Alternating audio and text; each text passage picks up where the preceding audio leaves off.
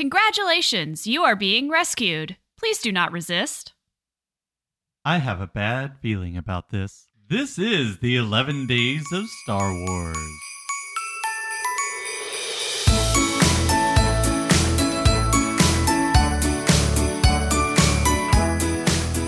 Welcome to Monkey Off My Backlog, the podcast where we exercise our pop culture demons by spending two weeks at Christmas lovingly analyzing all the highs and lows of our favorite franchises. For some reason, I picked Star Wars this year. I'm your host, Sam, and with me is my co host, Tessa. Joining us today is Jack, because podcasting is a visual medium. Jack is wearing a very particular shirt that I want you to tell us about. But first, hello, Jack. Oh, and I'm wearing my Be Nice to Kelly Marie Tran You Jags t shirt from Super Yaki. No promo. yeah, yeah. Um, then they can promo us back. They So could that's they could promo us back if they wanted to. You're also rocking a new pink mic, Jack. Yes, courtesy of our hosts and friends of the show, Elise, Melissa, and Ryan. We are so happy to have you back on the pod, especially since we are talking about Star Wars. Is that what we're doing? I'm excited to be here. All right. So, Jack, what you got on tap for the holidays this year? I am visiting my in laws. We are driving up to Canada for a week and hopefully getting some snow and t- introducing the baby to snow. And my dog will be very happy to be reunited to snow because she loves playing, running around in it. I, you know, I, I, I really want to make a very bad joke here and ask, wasn't Canadian Christmas last month? That is a bad joke. It is. It's really bad, but you know, that's what I'm here for. All right. We have traveling to Canada. I'm pretty sure you're the only one who's got that on your bingo card. Only because Matt's already in Canada. Oh, that's right. Yeah, it's he hard doesn't to have travel to travel. Canada when you're in. Question is, does he travel through Canada? Ah, well, not this month because Christmas was last month up there. True. If you double down on a joke, it gets, It gets funny. funnier, right? Yeah. No, it just Oh. gets funny. Period. It wasn't funny before. it's, it's it's a uh, it's a it's a it's a trans property. Oh my god. Uh, it's gonna be a bad morning. I am looking forward to doing some more baking this afternoon. I have been slacking on my holiday baking responsibilities. What's being baked today? Today, I think it's snickerdoodles. I think Yum. that is where we're going with today's today's baking. Um, but I have uh, made Linzer cookies very successfully for Thanksgiving, and I plan on making them again. And I think also peanut butter blossoms. I enjoy those. Maybe some uh, molasses cookies. I like those better than I like gingerbread. I like molasses cookies too. Yeah, so I think I think that's probably what's on tap for this holiday season. And who knows? Maybe I'll I'll branch out do some mil- millionaire shortbread. Although that's a little tricky. I might be a little lazy this holiday and not make that. Anyway, how am I supposed to know that Rogue One is a Star Wars movie if there's no opening crawl? It's funny because we've already seen one Star Wars movie without an opening crawl, and that was Solo. But technically, this movie came out before Solo, so this was the first one with no opening crawl. And I have to say, I kind of like how it just starts. Oh, it's just like a long time ago in a galaxy far, far away, and then it's just like shot of space. Boom. Yeah, Yes. there's a great musical cue in there too. Great music o- overall. Yeah. Yeah. This uh well, I mean it's it's it's friend of the podcast. Yep. Jake, you know, Yeah. You guys are deep in his music these days. Yep. I you know, I it's it's funny because I definitely associate that kind of abrupt music cue with I guess no, it's really the entire sequel trilogy. Well, actually it's just the first two. I don't associate the third one with anything except hell. Uh, but The Force Awakens and The Last Jedi have a lot of those abrupt musical cues. They're kind of anti John Williams in some ways. They're good, but it's definitely a tonal shift. What I appreciate his music cues is the titles of his music cues. Oh, yeah? Because they're always puns. either puns or him being a silly Billy. Like uh, that new Death Star smell. Have a choke and smile and a smile. Takes one to Rogue One. When you finish Lost, make sure to look at the Lost titles. If we can ever get Michael to join the Discord, we will definitely make his title Silly Billy. For sure. that'll that'll be his role Well, on he's the having Discord. a really good year because not only is he doing great composing work, as always, I thought I was hallucinating when we watched this. And I always meant to check, and I'm checking it in real time right now. He directed Werewolf by Night. Oh, Not the music, he directed it. He was a director, I think, in film school. Yeah, he's done a short trek as well. And it definitely like if you have that musical skill set, being a director seems like a natural a natural thing. You know, we've been watching some of the documentaries from the early years and you see that John Williams almost has mo- as much of an influence on the pacing and the structure of these films than anybody except for maybe Marcia. I did enjoy his music in this, but now, which, and this is kind of jumping the conversation ahead, and I'm sure we'll rewind in a sec. But after watching Andor, I kind of wish Nick, Nicholas Britell had done the score for this movie. Ah, yeah, we will talk a bit about Andor today, which is the prequel to the prequel. Actually, because it's season one of Andor, it's the prequel to the prequel to the prequel. We just haven't seen the prequel to the prequel yet. Will it have Forest Whitaker? It better. Probably. Will it have Alan Tudyk? probably. Thank you. Will it have Felicity Jones? Probably not. You don't think so? Maybe in the last episode, but not with her in casting, because they said it's going to lead up right, right up to the events of Rogue One. Right. Yeah, I I was a little I mentioned this I think in one of the previous episodes, but there is canonically a scene that we have not seen visually. I believe we've read it between Jyn Erso and Enfys Nest, and I would really love to see that. What I know you guys both really want to see in season two of Andor is Jar Jar Binks. I do. Oh, absolutely. It's it, what it at, at Tessa your favorite Star Wars meme currently? One of my favorite Star Wars memes currently Okay. is the tweet about uh, the best part about Andor is that theoretically any of these characters could meet Jar Jar Binks at any time, but they don't. Which is, yeah, that that is one of the best parts about Andor, honestly. It'd be a real twist when we find out he's actually high up in the Empire. Was a Sith. Oh god. I don't know if he's a Sith, but I think, Just remember yeah. Just like Jar Jar is wandering out there in the Star Wars galaxy, there's somebody somewhere on this planet who really thinks Jar Jar is a Sith Lord. Just remember that when you go to bed tonight. So, Tessa, just really quickly going back to the earlier Christmas conversation, I would like a reprogrammed murder droid for Christmas. Okay.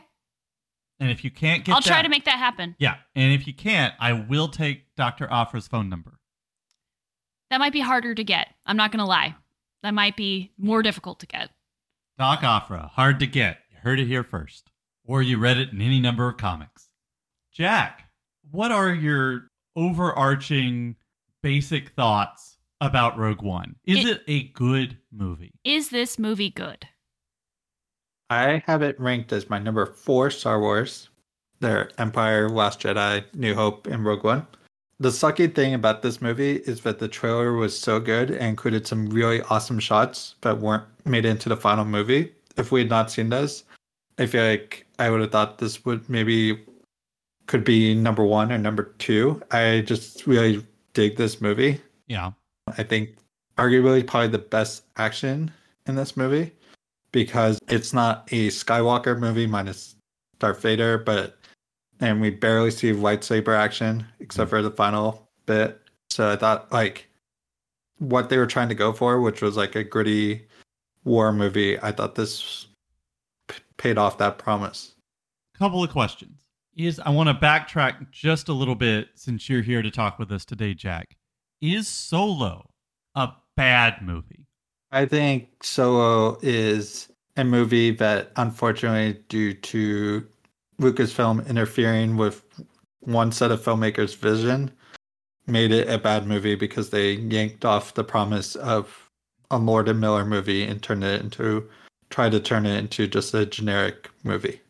You can see the elements where it was Lord and Miller's scenes and writing, and then all of a sudden those scenes go away.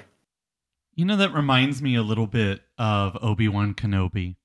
I don't think this is the first time I've heard you say this. Talk about a movie that we know should have been a better movie. You know, talking about things that that aren't there that should be, which I think is and and I mean I'm not I think that's a conversation we should have more because it might shame producers and studios into not messing around. Like if we can possibly end studio interference as fans, I think it's our duty to do so.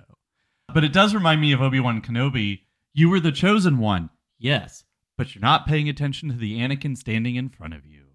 And I wonder if Solo would have been better in the post Rise of the Skywalker world because I think Lucasfilm was so afraid of whatever Lord and Miller doing that like maybe would have turned people off of Star Wars. Yep. But they like reacted and were like, we can't have this, and then didn't see what was going to happen with Rise of the Skywalker versus just letting people have fun or like even the post like being on Disney Plus, like just being okay with Star Wars not being always a cliche Star Wars.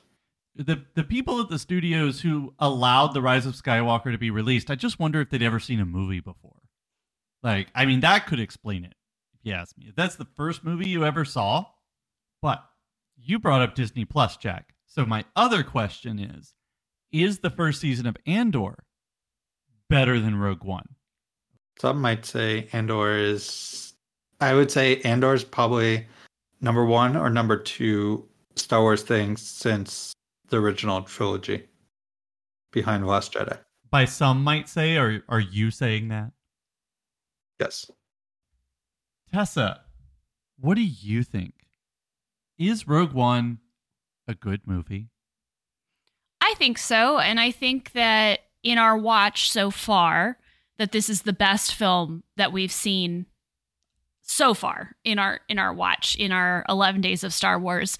I do I I mean I'm reevaluating and rewatching these. I haven't seen a Star Wars film in like a couple of years, so I am looking forward to seeing like how I end up actually ranking them by the end of this. So I don't have an actual ranking so far, but I definitely think this is in the top third of of Star Wars films.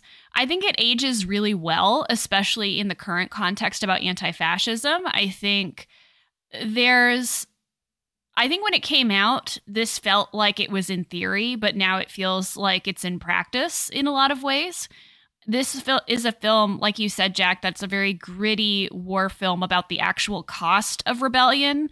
Because, and I've mentioned this on the pod before, a lot of Star Wars is very interested in the upper echelon of people, like the people who are leading the rebellion, the Skywalkers, you know, like the generals, the Mon Mothmas, you know, that kind of thing. This is about the people actually doing the work, right? Who are, you know, in the trenches, having to make difficult decisions, having to make morally ambiguous decisions. And it's about like what these people have to sacrifice in order to fight something so awful. And it's not always their lives, right? I mean, we've seen death scenes before in Star Wars when it comes to the rebellion, but in a lot of ways, these characters have sacrificed their families, they've sacrificed their childhoods, they've sacrificed their moral compass, right? Um, and so you get a lot of really great acting and great character work from these people who, again, don't really exist on the light and dark binary that we've been talking about. They exist kind of somewhere in the middle. And I think this film works because it has a lot to say about rebellion, but at the end of the day, it is about these characters. And it is a very, very tightly woven character piece. And I think that that's just always going to survive better i think um, and you know like you said i also feel like this is the film that returns to this visual storytelling in a way that we don't see as much of in the prequels. We see more of it in Revenge of the Sith, um, which we talked about with Ryan, but this is a very visual movie at the same time. And I think if we're looking at it in terms of like in in universe chronology, it appears to be the one that like is the most visual um, that we've seen so far. My my take on this movie coming out of last night is I still think it's pretty good, but as I think we'll talk about a little bit later because I made the notes.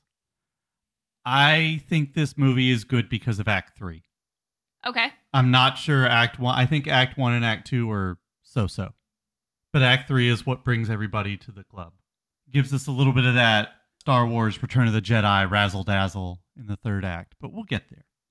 I do want to ask though, and I'm going to stay with you, Tessa, because I know you have real feelings about this.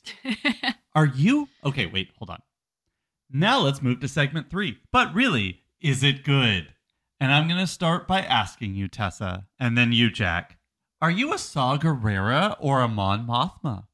I think that's a false binary. No, I'm going to say that first It of all. not. There is a way to be a You rebel in the middle of the two. Not for them. However, I do have to say, I realized much later, like, and by much later, I mean recently, years after I saw this, that people are horrified when I say that I'm more on Saw's side of this binary than I am on Mon Mothma's side. And I realize that it's because they've only seen this film, which is the end of his story, like him at his most paranoid, him at his most extreme. The problem with Saw Gerrera, and why I can't ultimately endorse him as a rebel is that he doesn't see people as important. Um, he he sees people as tools to achieve his agenda, um, and it could also be a huge blind spot on to him. He's paranoid. He underestimates people or he overestimates people. However, Saw Gerrera, out of all of the rebels, understands that you cannot fight fascism politely, and he also understands how unrelenting you have to be in your fight against fascism. Because unlike Mon Mothma, who is still somehow in this film talking about the Senate, she says, We want you to go get Galen Erso so he can come back and testify in front of the Senate. Like that is going to do shit in terms of what the Empire is going to do. I can't, to me, she's Hillary Clinton. She's Nancy Pelosi. Like, I can't, like, she does not actually understand like what you have to do to fight this. She still thinks there's a way that we can re-democratize, you know, this particular place and we can you know, hold the emperor accountable via the courts or whatever. Like she does not have any like way of understanding that you have to punch a fascist in the face. And Saw Gerrera understands that in a way that I think she doesn't. Again, I don't condone torture. I also don't condone killing civilians, which Saw has proven himself willing to do. But I do lean more towards his brand of rebellion than I do towards Mon Mothma's. Just out of curiosity, has has anybody been shocked about your Saw Gerrera leaning since summer of 2020? Yes. Jack, are you a Saw or a Mon? Is Mon her first name? It is, right? I, I thought I originally thought in Return of the Jedi Mon Mothma was like Von Trapp. You know, like it's a but but like Mon is her first name? Is her is she like Allison Mon Mothma? I mean, Saw's his first name. Are you a Saw thought it was or a an title. Allison? I, th- I thought it was a title too. Yeah. I mean, feels like it is. Also, the way she carries herself. Word. In a nightgown, no less. Oh, nobody's saying she doesn't have style points. That girl has style points. Minus her hair in the later movie. Yeah. She's like she's like the girl who wears a slip as a dress. Like not a slip dress, but a slip. yeah, but she pulls it off. Yeah. Yeah, absolutely. So you're a Mon Mothma? Is that what I'm hearing? No, Okay. I I'll be honest. I kind of forgot until this rewatch that the Senate exists like in the later chronological movies.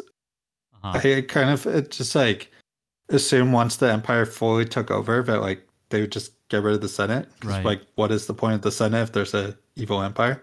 Like, what are they voting on? Like, the Empire is going to overrule. They're they're supporting budget increases for defense. Apparently, yeah, sounds familiar. We should do a committee on that. A committee? A committee. Yeah. Definitely agree with Tessa on Saw. Like, yeah, I think if you're confused about Saw and where he is in this, you definitely need to watch Clone Wars to understand his whole path and where he is in this movie. I, that is not excusing his use his one excuse of torture to get information, um, which definitely reminded me of Zero Dark Thirty, which I know was a bit of an influence on this movie, and so I would say I lean more towards Saw than Mon, even though I can't go all the way to Saw. I do think it's interesting because I hadn't seen this movie in a while. I had forgotten. Saw has been through some shit since we saw him the last time, right? I think chronologically, the latest we see him is in Rebels. The last season of Rebels. Right. But I think the last season of Rebels takes place before the first season of Andor. I think I'm on pretty safe ground there. Um, I know there are a few years between the end of Andor season one and Rogue One. The thing, you know, Saw's been through some shit. And part of the point of that is to provide, much like they do later in Solo, which happens before Rogue One, but is released later, uh, Enfys Nest. Saw is a walking, talking callback to Darth Vader because he too has to use a respirator. Not as constantly as Vader, but whatever he has been through has made him part droid on the bottom, much like Darth Maul and Darth Vader, and having to use a respirator like Darth Vader. And there are a couple of ways to interpret that. The first one is to make Vader or tempt us into making Vader a little bit morally ambiguous. As as I think Tessa will be very animated in just a moment when I say it could be a comment on the fact that disability doesn't make you evil. I think Star Wars relationship with dil- disability, which I haven't really talked about a lot, is very complicated. I do think that they tend to fall into the this person's evil, so they look disabled or they are disabled camp a little bit more than I would like them to. I mean, that goes all the way back to Darth Vader as a character. But I mean, I think that you're right. I think that they are trying to perhaps show us different sides of that and Saw might be part of that. But the thing is is that I still think there's a lot of people who read Saw Gerrera as evil in this film. I don't, but that's the other way to read the respirator. Yeah. Is to say that uh, to go the opposite of what I said first, to say that Saw being on a respirator and having Vader legs right is basically saying Saw is going over to the dark side. I mean, he's so paranoid in this film. Like Wouldn't you be? like way if more you than got he your is legs float off and can't earlier. breathe no more. Yeah, I mean, like, but when Jyn shows up, like, he's very torn. First of all, Jyn is the first person, I think, since his spoilers for the Clone Wars, since his sister died, who he actually feels like is part of his family. Like, he very clearly cares about her in a way that we have never seen him care about people since the Clone Wars. But when he sees her in this film, he's torn between those feelings and just like absolute paranoia that she has been sent to kill him. Like, like even someone like her he cannot trust her because of the amount of fear that he has but also the amount of just like everybody is against me type of attitude that that he has because he's been getting it from both sides from the empire and from other rebels as well so i mean like i do think he's supposed to come off as very extreme but i also i don't know this movie also wants to see him as tragic i think Yeah, I never saw him as like an antagonist because I hadn't seen Clone Wars until after this movie. I kind of saw him as kind of minor, kind of like a adversary, but like who ends up like helping them get to where they need to go. Like he's a foil, but not the like enemy.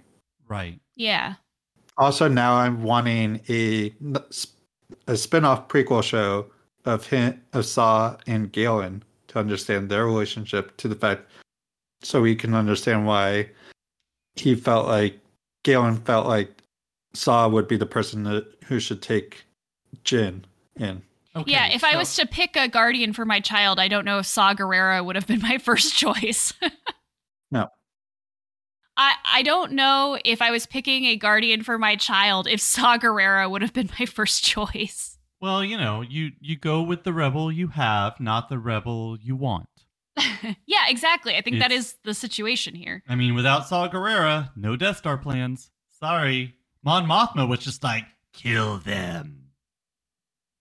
Yeah, that's right. Mon Mothma is actually the evil one. Shoot first and ask questions later. No, it's her uh general, not her. Her general, Yes. chain of command. Right, but I I always got the impression that she was just really clueless in Pick this better leaders. That's right. Yeah, it's like, still on you. You're the she's commanding she's officer. just like, yeah, bring him back. We'll have him testify against the Senate, and then her general's like, this isn't gonna do shit. that's what a bad leader does. Yeah, That's that's cluelessness. yeah. But no, I don't think she's a good leader at all. Yeah, I don't think Saw is meant to be an antagonist, and I know that, Jack, because we have we have something fun and different in Rogue One. We have dueling antagonists. Hmm. So, second question, Jack, are you a Krennic or a Tarkin? Probably Krennic because he's got a better fashion game.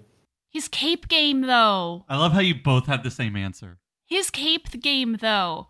So I like that in Phantom Menace, we established that the people, the reason why Star Wars people wear a lot of capes is because it's cold in space.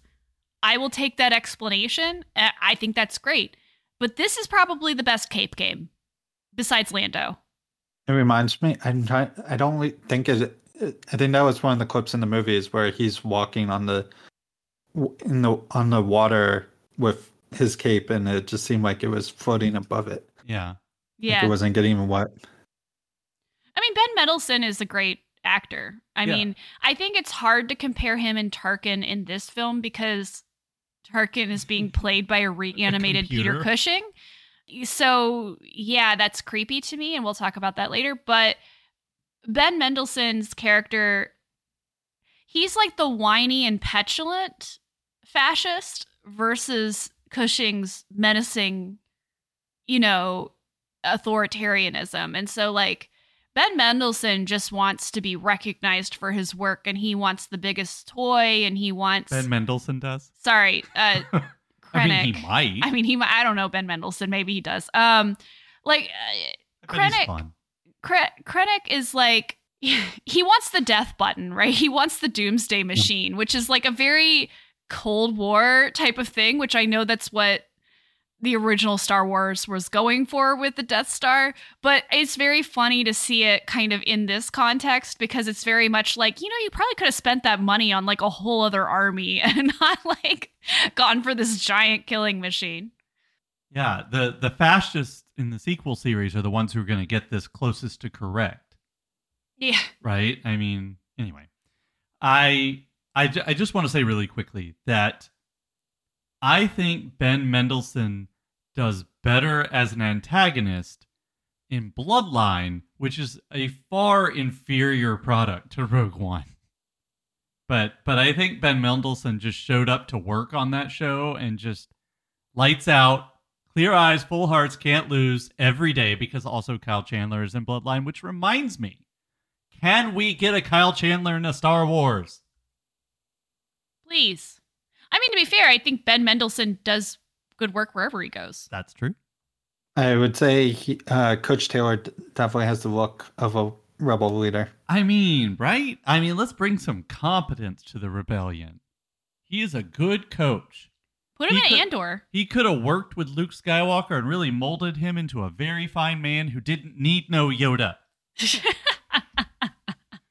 It's like going to Yoda on Dagobah is like like being the being a member of the team of the the greatest coach of all time like his last year when he definitely should have retired already. So it's like, yeah, you got coached by the best coach, but I mean, I have to also say about Krennic, I love that when when his project gets taken away from him by Tarkin, which is great. I love that he immediately has to go whine to the person least likely to have sympathy for him, which is Darth Vader. And like just the whole like don't choke on your own aspirations is just such a great line and it's delivered so well. Like I just think that that's really funny because he's just like, "But but dad, Can you imagine Simba being told that not to choke on his own aspirations? don't choke on your be careful not to choke on your own aspirations." So Vice TV did a series called Unearthed on the original Star Wars trilogy. They've done a second season on The Simpsons. But what's really interesting is Marcia Lucas agreed to sit down and talk. And she dished. And I definitely felt Captain Holt vindication.gif when we watched the episode about Empire Strikes Back, in which they tell the story that George Lucas has told, which is when he sat down to write the Star Wars, he had nine episodes and then selected episode four to be the beginning. The entirety of this nine episode saga is called the Journal of the Whills, which is the story that the uh, that George Lucas's secretary, alleged secretary, told me when she wrote me back all those years ago. Marcia Lucas said, "Nope." It was two friends who came over for dinner who were like, uh, "What if he was his dad?" The Journal of the Whills is a bullshit thing that didn't exist. George Lucas flew by the seat of his pants and didn't know shit. But somehow this mythology of the Whills has come up, and the folks behind Rogue One decided to save George Lucas's ass by coming up with this Whills business, this religion. What do we what do we think about the Whills and its its main acolyte in this film? I mean, they're an order without a purpose anymore, much like the Jedi, because their whole thing, at least the way it's explained in the film, is that their whole thing is to protect this temple. And like the Kyber crystal is gone from the temple, and then the temple is literally destroyed during this film. So there is a lot of like loss, I think, loss of purpose, loss of loss of direction, I think, which is probably why they glom on to Jyn, I think, so tightly. I also just want to say that uh Chirrut Imwe and Baze Malbus are our queer couple, our queer Star Wars couple of the of the year, I think. Yep. Um I'll let you I have this one. You know why? Because you're not trying to make a thruple happen. No, It's no, something that no is throuple. Clearly text. No thruple. I think it's text. I don't think it's even subtext. I think that they not. are together, and I think that we have it, it's grumpy boyfriend and spiritual boyfriend, and I think that it works really well. I had no context of who about the Whills and before seeing this movie, I thought they were a great addition to expanding out the universe and kind of giving us a people like that like now watching like the later chronological movies seem like the people who like knew of the force but never experienced it themselves. I thought this I was kind of hoping that and I am still hoping now that uh, Disney Plus is doing more with the greater Star Wars world, that maybe we'll get more of the Whills in future Star Wars media because I feel like it's important that Star Wars not just focus on Force users. So Well, I think that's the other question: is is Chirrut using the Force, or is he not using the Force? Is he daredeviling it, or is he somehow connected to the Force? I feel like he's daredeviling it, but maybe has such a trust in the existence of the Force that maybe the Force is rewarding him back. Fair, absolutely fair.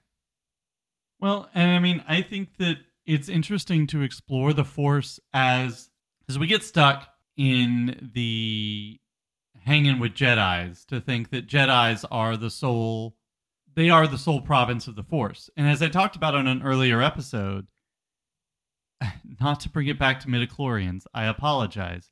But if we're still operating under the belief that midichlorians are the Force, which is stupid and we shouldn't, but if we did, everybody has midichlorians. And so it's not it's it's not force user and non-force user. It's not magician or magician. It's not wizard and squib, right? Right. That's not it. Everybody has the force.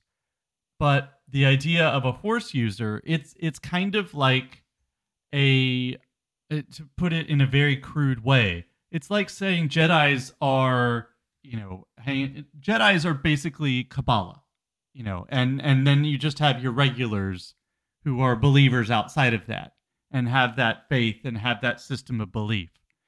And you might have, you know, and if that's it, if it's a religion, which is what Han Solo probably incorrectly calls it, right? You have believers, you have non believers, you have people who make a life out of believing in the Force but aren't Force users. And then you have Force users. The whole thing about the Force is supposed to be the thing that connects us all. So why wouldn't there be? I mean, this was actually, I thought, pretty genius. Why wouldn't there be people who devoted their lives to the Force who couldn't make rocks float?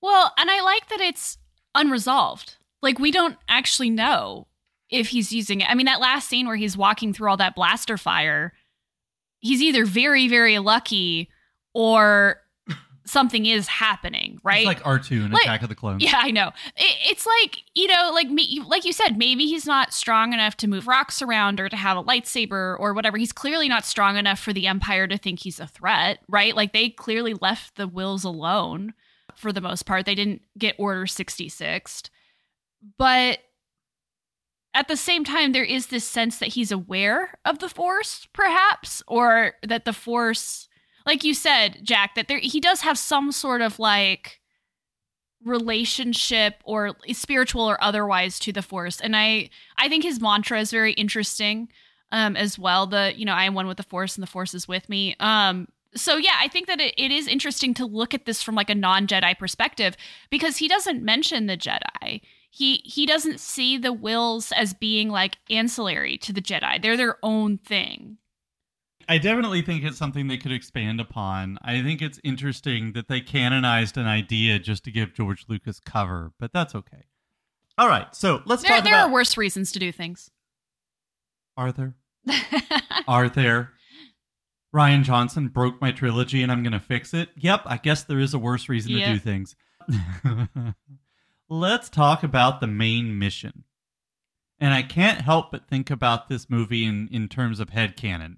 So, Sound of Metal has defected, and he carries a message from Hannibal, who is building. Hannibal builds the Death Star. This is what happens when he doesn't have his counterbalance. Anyway, Hannibal sends Sound of Metal uh, with a message to his daughter. His daughter, by the way, is estranged from the murderiest rebel commander ever, and the up and the Death Star is upside down. Thoughts? I watched this movie.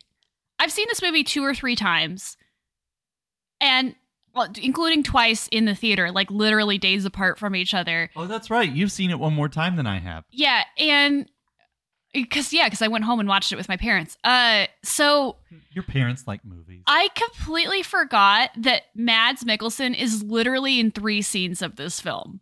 Like he's such a huge presence in the film. and he was drunk in all three, just like the other movie he was in. Oh my god. So I, he's such a huge presence in this film, not just because of his importance to Jyn's life, but just because Mads Mikkelsen just like dominates every single scene that he's in. And so like he wow, what a performance from him, I think. Um as like a father. Star Wars is best dad. Yeah, the bar's really low on that, I think, but yeah, I, I think we can He's agree. still Star Wars is best dad. I think we can agree. All you Uh, have to do is not trip over the bars. yeah. Yeah. step over it. Actually, it's three. It's three inches underground, and you don't have to trip over it.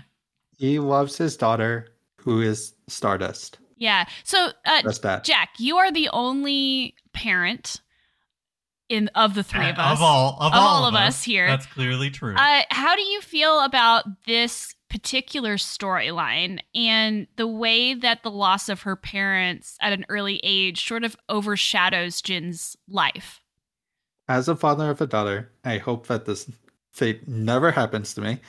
Yes, of course. don't work for the Empire, and it won't.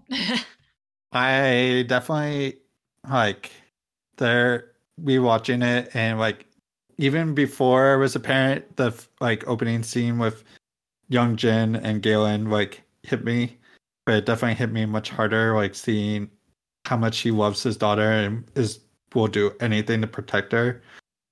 even with like the time like that they've been separated, like her desire to figure out what happened to her dad and try to get him back seemed really understandable to me. I definitely got very sad at the even though I knew it was coming when he dies. So I think this that part of the story worked. Again, best dad. Best dad, yeah. I have two two things about this. So we were watching this this Vice series, and I don't want to get into it because it's it's more about the original trilogy than it is about the, these films. But a big thesis of that documentary series is that George Lucas had a very dysfunctional and painful relationship with his father, and that influenced the way that he wrote about Darth Vader, about fatherhood, etc. I think that this is a very interesting narrative alongside that, not just because Galen Erso is a good dad, uh, and so, you know, very different from Darth Vader, who was a very bad dad. He, it, it also is kind of about the trauma of working through that relationship because in a lot of ways, Jyn is very uninterested in being a rebel because she feels like she's been abandoned by her father. She feels like she's been abandoned by her mother, even though her mother dies, right? And she feels like she's been abandoned by her um her pseudo father in Saw Gerrera, um, in because she was. And that makes her very disillusioned. It makes her not want to fight. It makes her, she's very bitter about this whole situation. She's very bitter about the fact that her father is working for the Empire, right? She even says, like, it's easier to think of him as dead a lot of times. And I think what changes is that message from him that she sees with Saw, where he says, like, this is what I've been doing. I've been doing it all for you. This is evil, you know, and I've been trying to make it right. And I've been trying to protect you at the same time. It's like a switch flips in this character. And I don't think it it's too fast. I think it makes sense. Like she needed that closure with her father in order to have hope again. Like in order to know that you know she wasn't abandoned just for the hell of it, right? That she was abandoned for a greater purpose. And so like I think that that is a very interesting way of commenting on the the father issues of Star Wars in general um, because those two things are laid out against each other. The other thing too, and I'm curious about this, Jack. So Lozzie, who's going to be on the episode tomorrow, Who's Lozzie? uh, Losbert Ah, is going to be on the episode tomorrow. When I had a conversation with him about this film a few weeks ago, where he said that he and his wife, Amy, got very angry at the beginning of this film because uh, Lyra, Jyn's mom, goes back for Galen instead of going with Jin, which I think narratively has to happen, which is a terrible reason for stuff to happen. But anyway, that's not the point so apparently uh, Lozzie's wife told him like look like if this ever happens like you know I love you but I'm not coming back for you. Like I'm going to take our kids and leave right? Is that something that occurred to you as you were watching this Jack? I definitely was like hoping that if I was in a situation like that, that my family would we would be like Wazzy's family and be like, you gotta get out of there, yeah. Protect the child first. yeah I mean it just it does feel a little again I think narratively it had to happen so that's why it happens that way but it did feel a little like your husband can kind of take care of himself your daughter cannot um and so Yeah. you know that's but an issue could. But I mean, but Saw I took know. care of her, I guess. Whatever. I guess they were. May- I could also see them one narratively, but also probably trying to also a narrative reason, but trying to kind of not connect it to Luke Skywalker and being an orphan Mhm. with no parents. Yeah, I could see that. Again, I have nothing to say about this, but I do really quick before I ask you guys about Riz Ahmed, who does things in this movie. I just want to point out that the detail about the Death Star being upside down, I included it here because I was like, I'm not going to talk about the the, the father daughter thing, but I do want to talk about the Death Star being upside down. It's clearly one of two. It's just a stupid detail. either there is no upward orientation of the Death Star, it really is a 360 device that has an extremely good graph field generator, or or they couldn't figure out how to fly the damn thing for a while, which reminds me of Trace the first time they get out into space in the last season of Clone Wars, and she's like, "Oh, I had the air brake on. I- Whoops! I- That's there's somebody Trace is somebody like Trace is driving the Death Star, not her, because She would people are- never. you, no, right? I would never. But but yeah, I just imagine somebody like Trace in the pilot seat of the Death Star just freaking the fuck out. Sam. I hope the Emperor doesn't kill me. Sam, the enemy's gate is down. That is clearly what is happening here. Ah, uh, this seems like a good place because I don't know of any other good place to really bring up Riz Ahmed, who I I remember very distinctly when Sound of Metal came out. We were like, "Oh, the guy from Rogue One! Oh, this is cool! I can't wait to see another." Oh, remember that, Tessa? I do remember that. Remember that energy?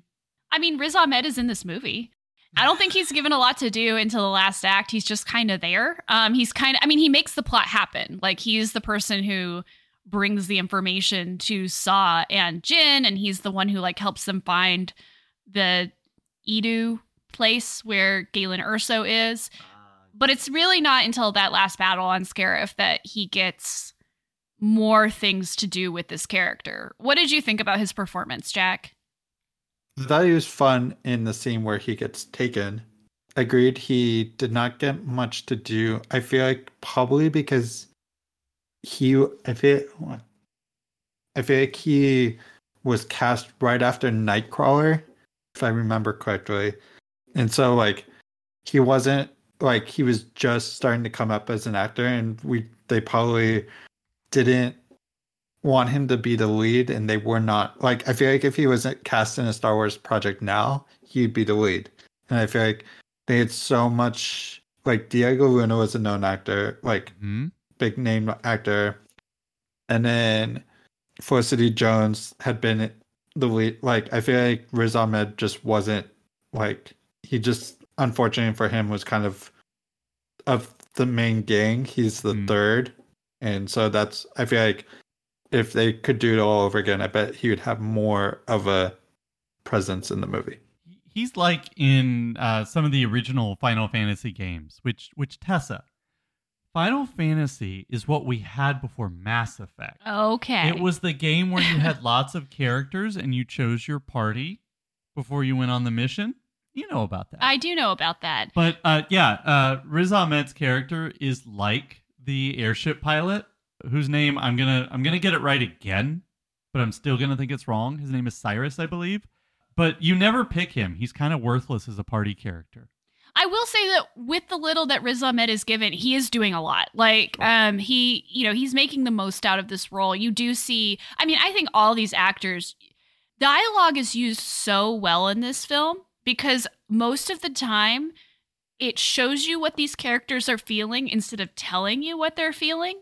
And so I think there's a lot you know more about that character based on Riz Ahmed's face than any plot point could tell you about this person. And so I, I do think that he is making the most out of a character that, like you said, Jack, is really third on the call sheet here. It was just kind of I feel like bad timing with his career where because I mean these movies take a while and like this one I think because they had to do like they unofficially did like change directors so I feel like there was like they started much earlier and stuff like that so I think yeah if he was cast in a project and who knows maybe they'll give a spin-off for his character or like a mini series about how he deflected. And that's that's exactly what I was thinking because you know the the the thing that's really interesting about this movie is I would watch a, a Disney Plus series about any of these characters. And I think you could still make it. You could make it about him. You could make it about you know the the Whills on Jedha. You could make it about Saw and you should. You could make it about Jyn Erso's teen years. You could make it about the wacky adventures of Galen Erso building a Death Star. You could make it about um Cassian. An- no, wait, they're doing that one. Uh, that's the point, right? I mean, as I'm going to ask a little bit later when we talk about Andor, is Cassian the one you point to and go, let's make a series for him first? I, I, I want to ask that later, but before we get there, and before I ask my question about the third act, which I'm about to do, I just want to point out yesterday on Twitter, there was a discussion about this. And then we watched Rogue One later that evening. So all I could think of is never go to the second location. you never go to the second location. That's where the bad things happen. And in this movie, Eadu is where the rebels, the rebels, the rebels, Mon Mothma's crew murders Galen Erso. The good guys. In a true are we the baddies moment. Mon Mothma. I'm not I'm gonna say this five more times. Mon Mothma kills Jyn Erso's daddy. First of all, Mon Mothma isn't even in the room, which may be a problem in and of itself. I don't think Commanding she actually knows it. I think she's like in her own little world, thinking that this could still be solved peacefully. But this is different from Padme, right? yes. Padme, who is you know, who gets done dirty in all kinds of ways, but in this particular way, people are making decisions about her without her when they know damn well they shouldn't. Mon Mothma's different because while they shouldn't be making decisions without their commanding officer, what was she going to do? Fuck it up worse? Probably.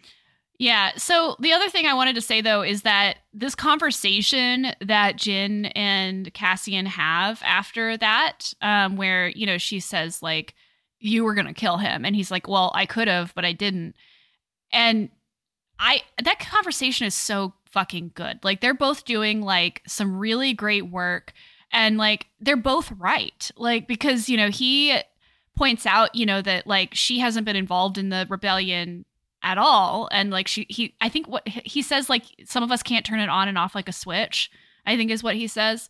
And like she but then she also points What out a that discussion about privilege, by the way. i know i it's such a good like because i i love conversations where people characters fight but they're both right.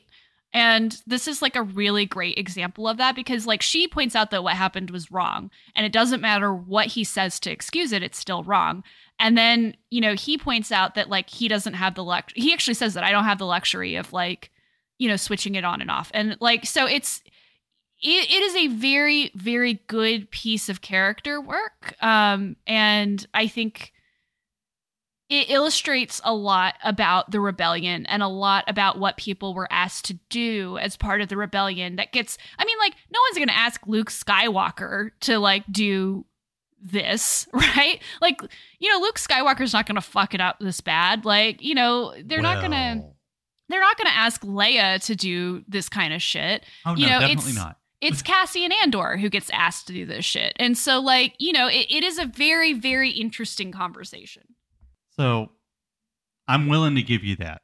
I think it's one of the stronger points of the film too. And and by the way, contrary to every teen film that I've seen where I thought you were a nerd at first, but then I decided that you were great and I didn't want to do this anymore. Outside of that paradigm, this con- this kind of conversation is almost never treated the way it should be. Because the whole I was going to do a bad thing before I understood it was a bad thing and now I'm not very rarely carries the weight with the other person that it should because it's it's a moment of true reflection. And and the thing about it is is I think it's even more interesting now that we've seen Andor. But in this characterization, in this initial characterization, Cassian will just murder people.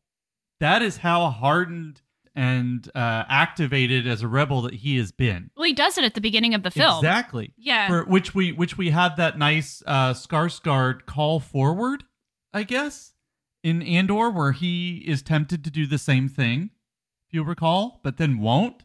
It's a I realized it's a nice call forward, which is what I'm going to call a retroactive callback um to what Andor does at the beginning of Rogue One where he just murders the guy cuz he wasn't convenient anymore.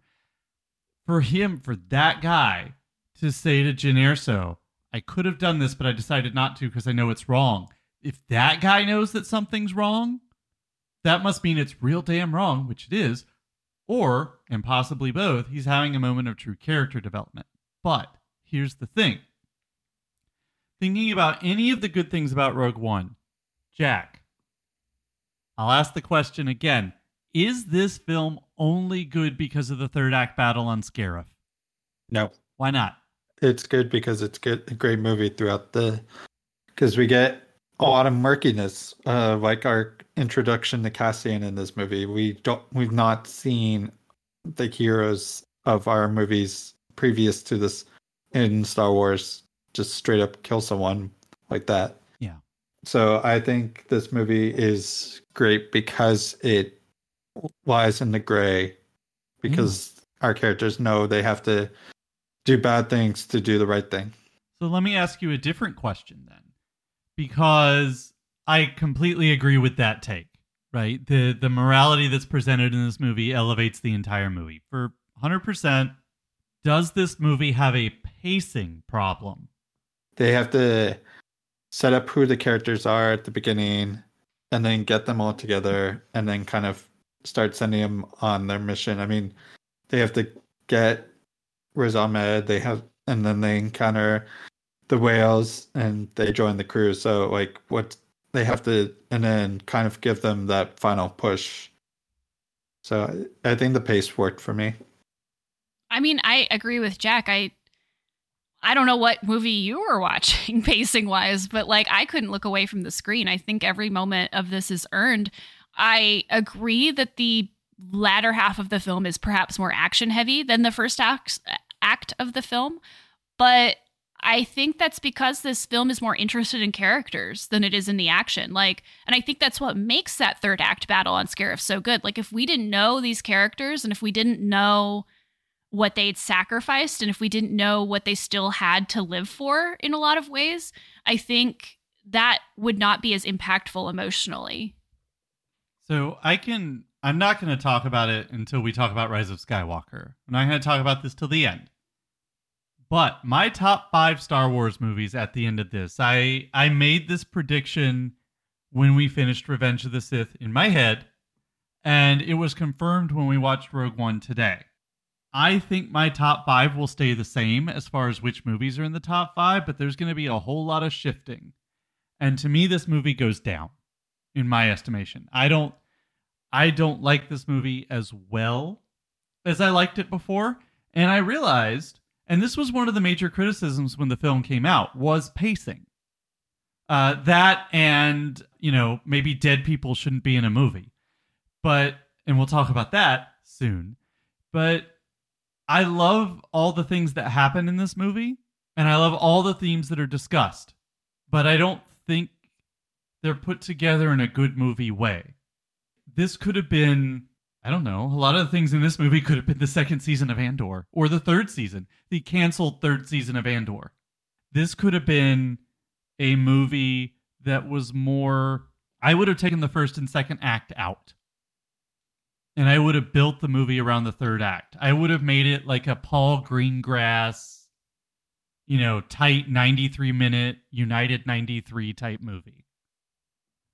But you're saying with that handheld shaky cam. Well, you're you're stuff. saying that though if we got the information and the character work from the first two thirds of the film Yes. in a series. Like Yes, you're not saying that we shouldn't just like get rid of it completely. oh no, it should live somewhere else, and that's been my constant refrain from this whole time. And I we've definitely talked about it on earlier episodes. How much of this should have had room to breathe? Right. But I still think that this movie does a better job. I mean, clearly we just disagree about it, which is fine.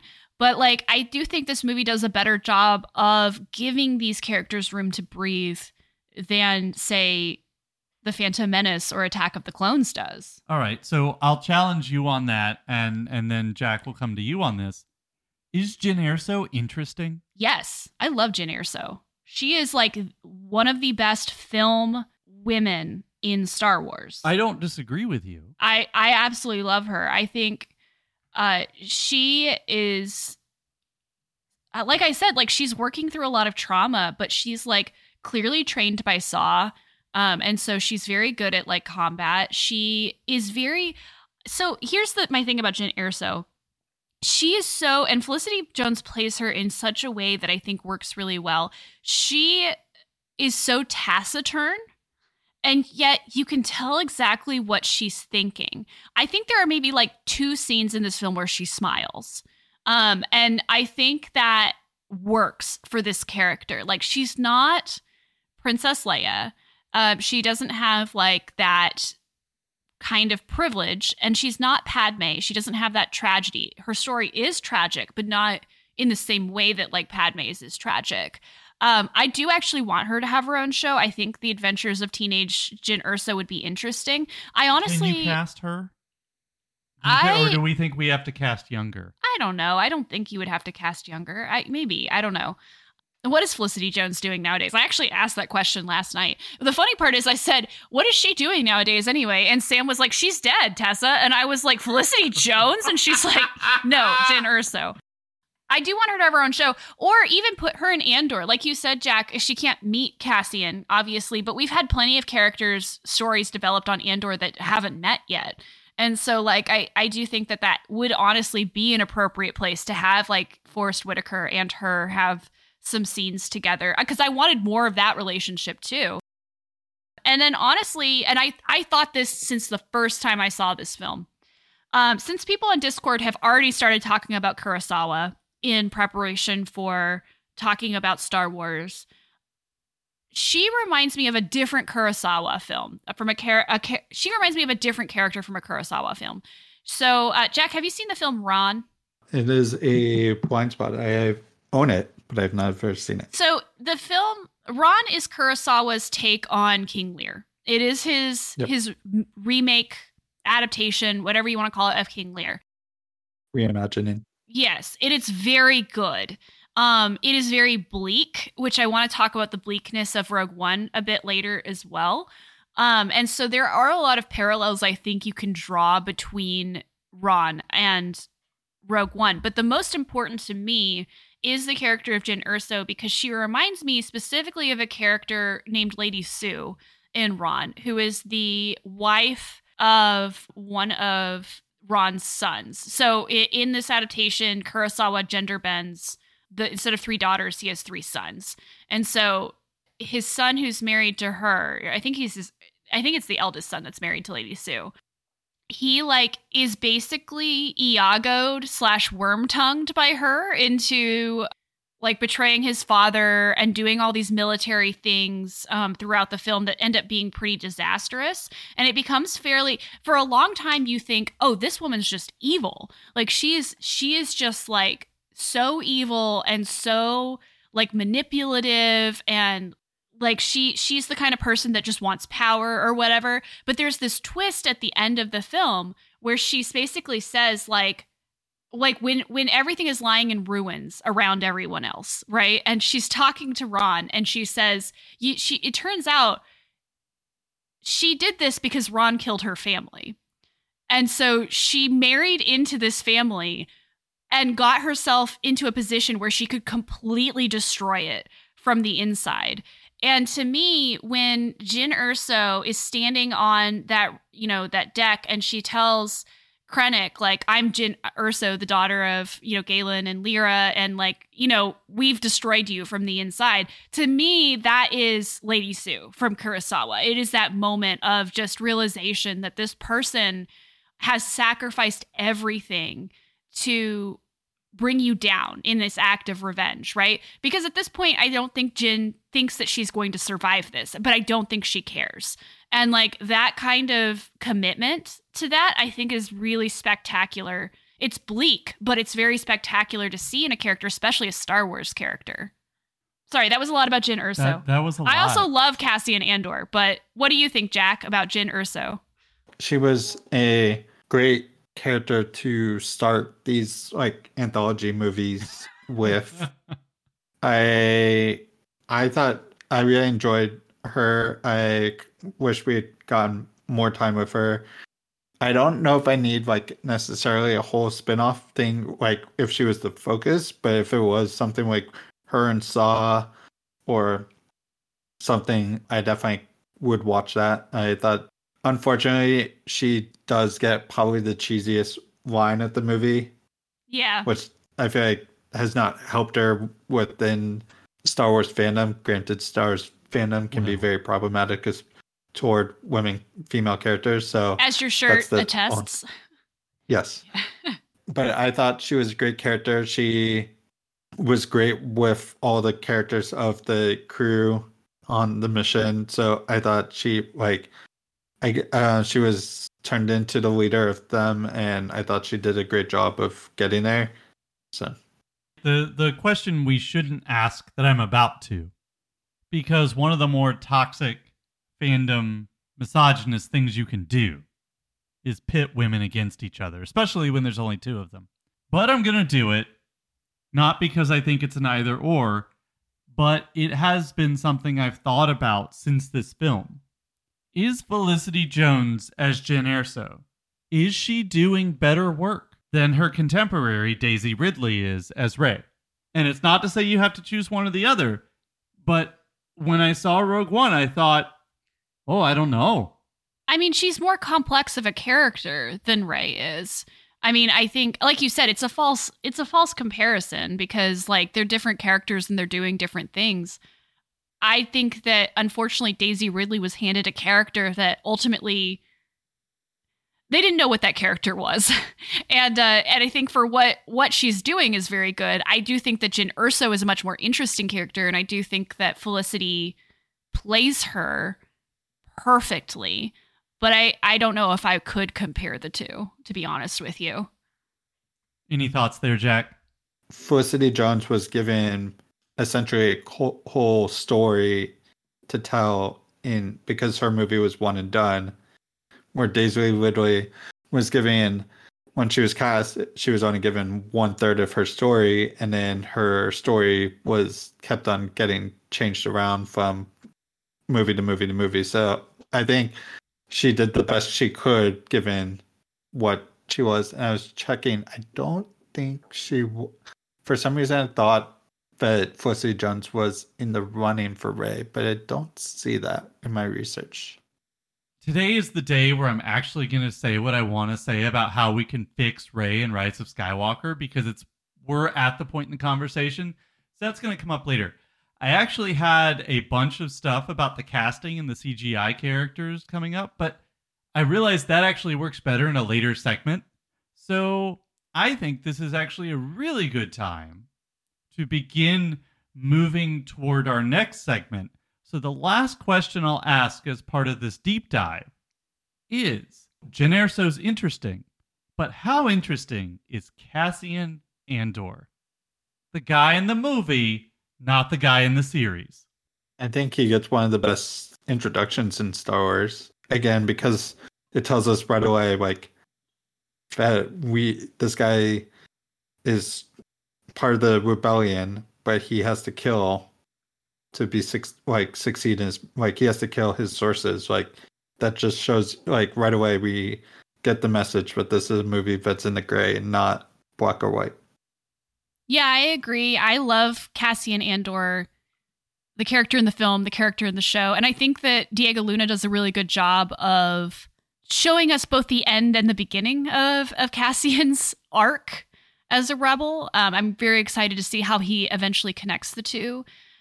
I think Andor, Diego Luna, first of all, kudos to him for keep fighting for that Mexican accent and keeping it in the film. Um, I think that that's great. I think it's perfect for that character.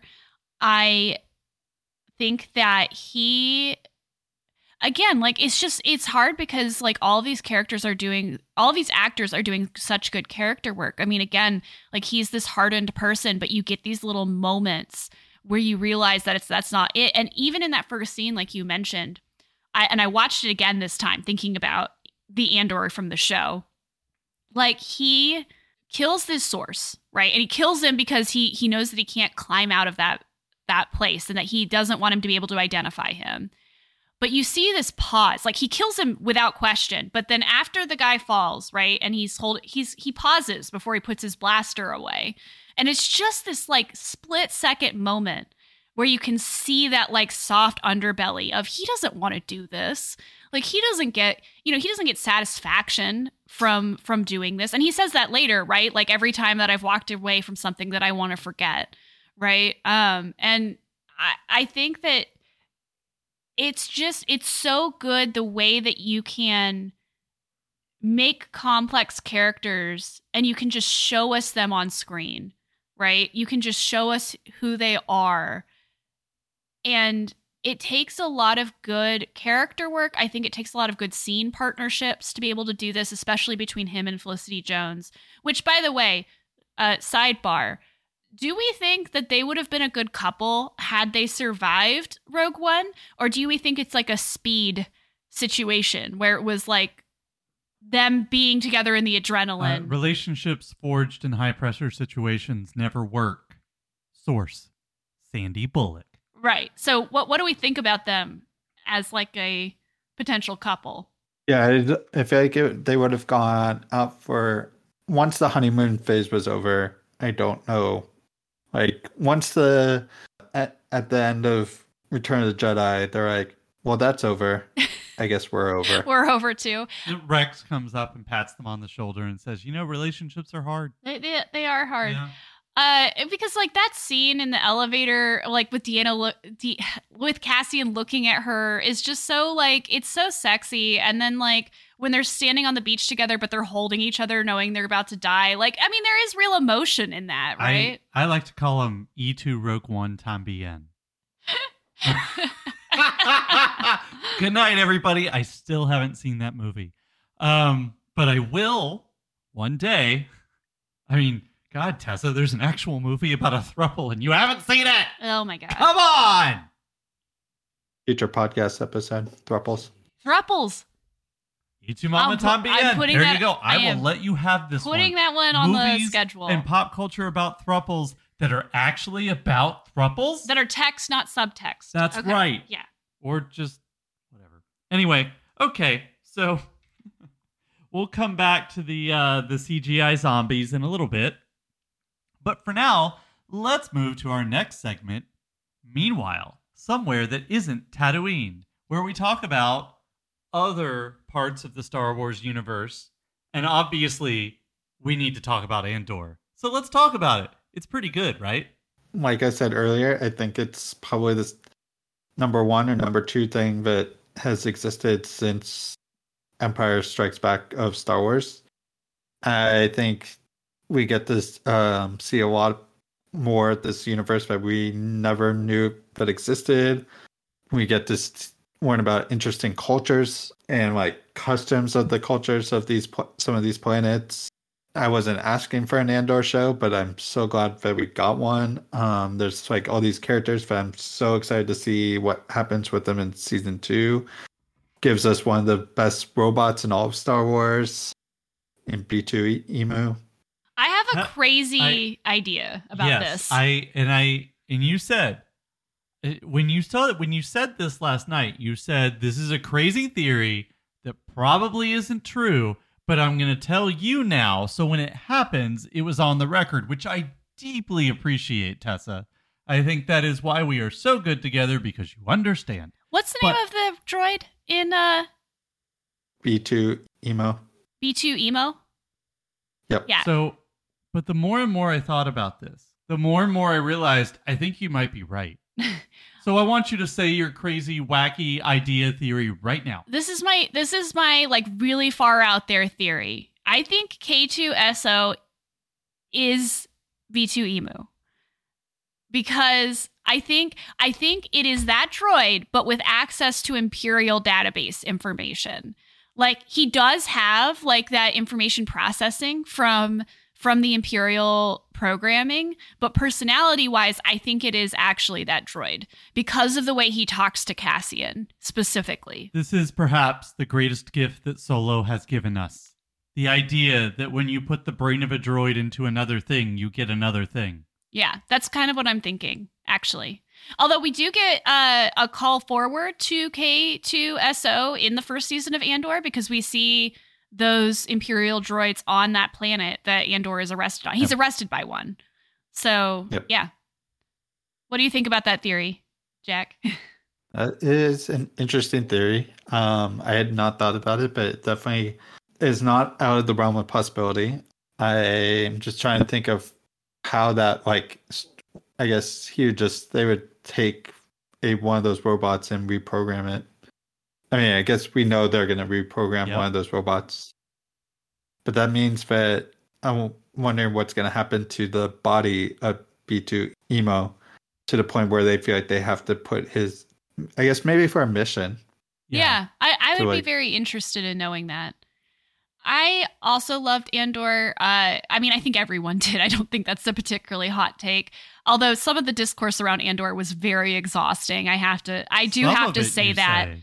I, I agree. It's amazing and wonderful. I didn't need all of it. Um, so Andor, I think, allows us to really dig into the themes that Rogue One hints at. Um, Rogue One has a lot of interesting ideas about how fascism works, but it's still very much focused on the rebellion side and on the sort of the main story of the Death Star and you know these pe- who these people are. Gilroy gets to dig into this. He gets to actually look at like why Andor is the way that he is and why these people have to exist in a morally gray area to fight fascism. Very much like what I said about Saw earlier. Lucas knows that fascism is bad. Like that is what the Star Wars films are about. Uh, Gilroy knows how it is bad. He is able to talk about systemic fascism and how those systems are used to uh, to oppress people, to alienate people. Um, he talks about, you know, the tactics and strategies of power. Um, you know, there's, he talks about imprisonment. He talks about, um, you know, occupation, all of those things. And I think that he does such a great job of it. He is definitely the bravest of the Star Wars creators. I never thought that Star Wars uh, would take this big of a swing, considering all of the ways in which they have been really timid over the last few years um, since Solo, really, or even before Solo.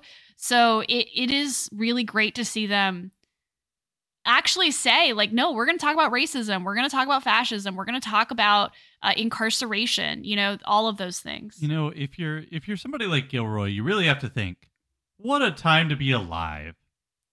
Because he's he's doing he and he and all the folks behind the show are doing exactly what you said. But in a may a, a typical may you live in interesting times curse. What they're doing in this show has simultaneously become the most relevant thing that one could possibly do in pop culture and the iciest, coldest take on it. yeah. Because it's like, yeah, I knew that when I woke up this morning. I didn't need a show to tell me that anymore. The show but is- also, isn't it great that your show mirrors reality? Well, I guess when it's about fascism, maybe not. I also have to say, uh, the show is so ACAB. Like, it is the most ACAB thing I think I have seen in a long time, and I love it. Um, Is it AYAB? ACAB. AYAB? Yeah. All Imperials? But but again, Diego Luna having very successfully embodied this character in Rogue One, the fact that he's able to take this character and go, okay, that's the end of his journey. Where does this character start? And to be able to do that, like, because it is a very different Cassian, right? He's not hardened. He he is not, you know, do anything that it takes, you know, type of rebel yet. Uh, he's not even a rebel yet at the beginning, and you know, it's it is very interesting to see kind of the start of that journey. There was another thing I was going to say, and now I can't remember what it was. Oh yeah, actually, Andy Serkis. That's the only other thing I will say. Andy Serkis has a three episode arc in this, and just let that man act in anything, anything he wants. Just give it to him. Do you think this is how he his character? Do you think his character becomes future Snoke? Oh, man. you know, I don't like that somebody else has done the headcanon bit in this episode, particularly that one. Like what you were saying earlier when we were discussing Rogue One and having all these like factions within the rebellion coming like kind of fighting with each other before Jyn makes her speech. From what I've heard about the second season of Andor, is it will be about bringing all those factions together to the point where they're at the table fighting with each other. So I'm looking forward to seeing how that all plays and like how Saw become like more Saw and yeah, I'm just eager for the second season, which will probably come out in 2024, unfortunately. So I, I want to say really quickly because I was like, what's Skarsgård's name? And it's Luthen in the show. But I was looking up, so I was looking up the cast on IMDb, and I just need to tell you because I feel like this isn't usually my province, but I'm to say it. If you look, and I'm going to grant you Diego Luna and Stellan Skarsgård, although I'm deeply uninterested, but I'll, I'll give you those two as well. But if you look at the headshots of the people in this show, this is pound for pound the hottest show that ever exists. Every single one of the people in this are apparently not real because nobody's that hot. and and yet somehow they like dialed it down. Like some of the people in Andor are very attractive people. But in real life, they're apparently a billion times hotter, at least when they're dolled up for headshots. This I just is- want to say that. This is also the first Star Wars series that really has sex in it. Yeah. Like, And and speaking of sex, I wanna I wanna bring up everybody's favorite mall cop. Which by the way, I'm gonna do this for you. I hope y'all don't like Succession because I'm about to ruin things for you. That's Kendall Roy. That character, that's Kendall Roy. And I know what you're thinking. I don't watch Succession. I watch Yellowstone. Well, it's Wes Bentley's character too. I I, love this character because I'm like, you are the worst. You are valorized on other TV shows, but here the veil is lifted, and you're just an asshole. You you are you are the worst. You are an imperial starfucker. There is nothing worse than you. You are a sniveling little brat.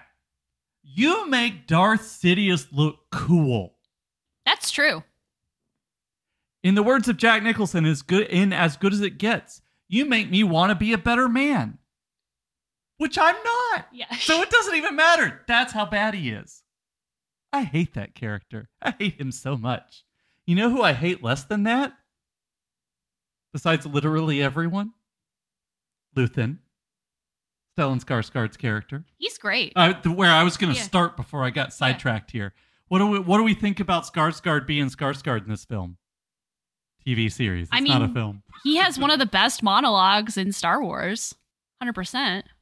One might argue the best monologue in Star Wars. I have made my mind in I have made my mind into a sunless place. Like, come on. We're 900 years you old. And he's also a You will not. he's also a sassy antique stealer. So, you know, win-win on both sides. I was surprised that uh what is her name? Deirdre? Yep. Yeah, Uh-huh. I w- I had no idea. I watched the entire series and then just found out yesterday that she's the voice of Yennefer in Witcher 3. Like I have no sense, though, idea. if you stop and think about it. yeah. From what I know about Yennefer, totally makes sense. Well, Yennefer's not a fascist. I didn't say she was, but she's a sassy, mean lady who will like tie you up and do things. That's true. That is See? true. I know things. Are you guys a Dedra Syril shippers? I hate I hate to love them together. I hate I to just- love them together. I just okay. Here's the thing. Yes, and here's why. I want to see Star Wars go there. I wanna see- Psychosexual. I want to see. I want to see Star Wars do either. Here, there are two options here. I want to see Star Wars do Basic Instinct, or, or, or, or. Here's the second option: reverse Fifty Shades. oh my god. Reverse Fifty Shades, Tessa. Oh my Yeah, god. Yeah, you're welcome. This is revenge for all the thruples. I want you to think about reverse Fifty Shades with those two. I mean, Star Wars hasn't had a Love me psychosexual like relationship do. yet. Let's do it. Earned it. So what I'm hearing is you guys want fascists to fuck. Yep. I hate it. I hate it so much that I love it. That's what, She- that's actually what fair- reverse Fifty Shades is, Tessa. Them creating more fascists in the world. To, to be or, fair, or when you have parents like that, you turn into the rebellious of rebels. to be fair, I also do love the character of Dedra because uh I, and, and, you know, like the actor talked about this a little bit too, is that at first you're like kind of cheering her on, like you're just like, oh, like she's the only woman in this in this room full of men, and like you know they're they're talking over her and they're mansplaining stuff to her and like you know blah blah blah, and then you're like, oh wait, no, she's evil, she's a fascist. Like it turns out white women are fascists too. Like you know, like it it is a very good um it is a very very good way of interrogating white feminism and i really appreciate it all right, if you don't mind, I'm going to steer away from Rogue One and Andor for a moment, but we'll come back. So I just want to very, very quickly steer away to the wonderfulness that is Star Wars Rebels. Yay, my favorite. I, so I'll just start off by saying, I'll start off by saying this ask general impressions, and then I'm going to tell you my grand Star Wars theory. Okay. It is time. All right. So Rebels was always a good show, but it became a better show in the last season and a half. That's it, a good show that got better. Once they really start to engage with the Rebel Alliance in very meaningful ways. The last season of Rebels has the Rebels splitting up. Uh, Hera becomes part of uh, Mon Mothma's leadership structure. Sabine and Ezra have more meaningful interactions with Saw and kind of see the the uglier side of his character. We just see a lot of these things that become very interconnected with the Rogue One storyline. So I'll just say, overall, what do we think about the second half, the last season and a half of of Rebels? I know Tessa, you talked about it a lot previously. I mean, I love them. I feel like this show like I said, it has one of my favorite pilots of all time. I mean, and I mean that in an episode sense, not in the Hera sense, although she is also my favorite pilot of all time. But I think this show grows up with Ezra because Ezra at the beginning of the show is a young teenager, right? And then by the end of the show, he is probably about Luke and Leia's age. And it the themes of the show kind of grow up along with him. And I think this push in the last two seasons, season and a half, to really engage with again some of the themes of Rogue One, but you know from a different perspective. The idea of like what is a what is a rebellion? What sh- what do you need to do in order for rebellion to work? What should you do? Of course, Ezra is a Jedi. Um, he is a Force user. Um, Kanan is a Jedi. And so you get a little bit more of like the Jedi uh, and Force politics of everything. Although I would argue that uh, Kanan's brand of Jedi, Jedi Jediism philosophy is uh, a lot more. Um, it's a lot better than the than the uh, Jedi philosophy, especially when it concerns emotion, because he's not telling Ezra all the time to suppress his emotions, and he doesn't suppress his emotions. And so I think that that's a lot better. But I do want to point out that we were watching the last season and a half of Rebels, and we watched the episode arc with Saw.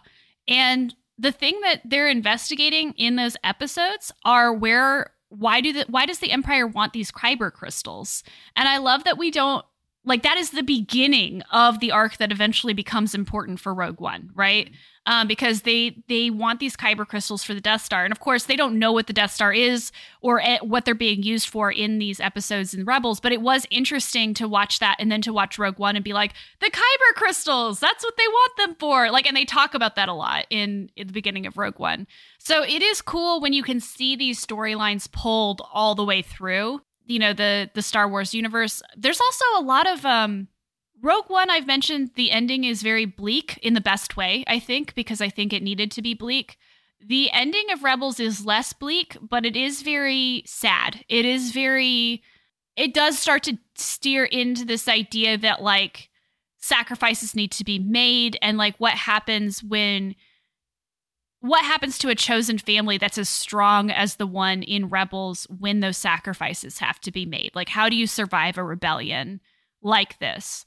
And I think that that it pairs very well with Rogue One, even though it has a very different take on it.